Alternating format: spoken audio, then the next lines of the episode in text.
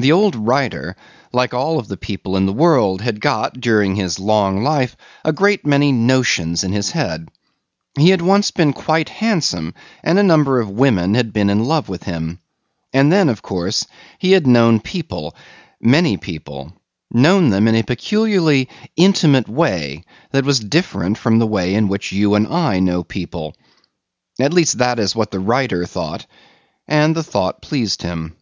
Why quarrel with an old man concerning his thoughts?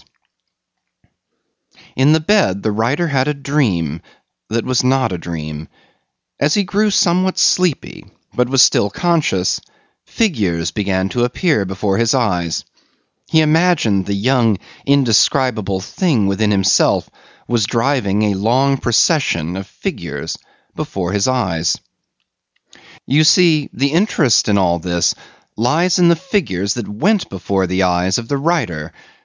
They were all grotesques.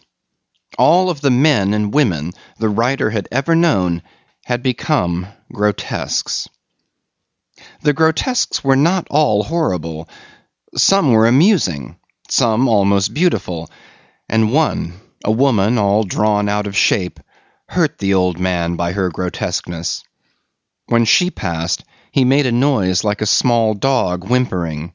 Had you come into the room you might have supposed the old man had unpleasant dreams, or perhaps indigestion. For an hour the procession of grotesques passed before the eyes of the old man, and then, although it was a painful thing to do, he crept out of bed and began to write.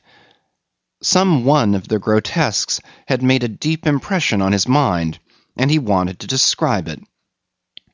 At his desk the writer worked for an hour.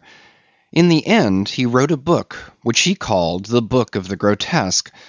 It was never published, but I saw it once, and it made an indelible impression on my mind. The book had one central thought that is very strange and has always remained with me. By remembering it I have been able to understand many people and things that I was never able to understand before. The thought was involved, but a simple statement of it would be something like this: that in the beginning, when the world was young, there were a great many thoughts, but no such thing as a truth. Man made the truths himself, and each truth was a composite of a great many vague thoughts. All about in the world were the truths, and they were all beautiful.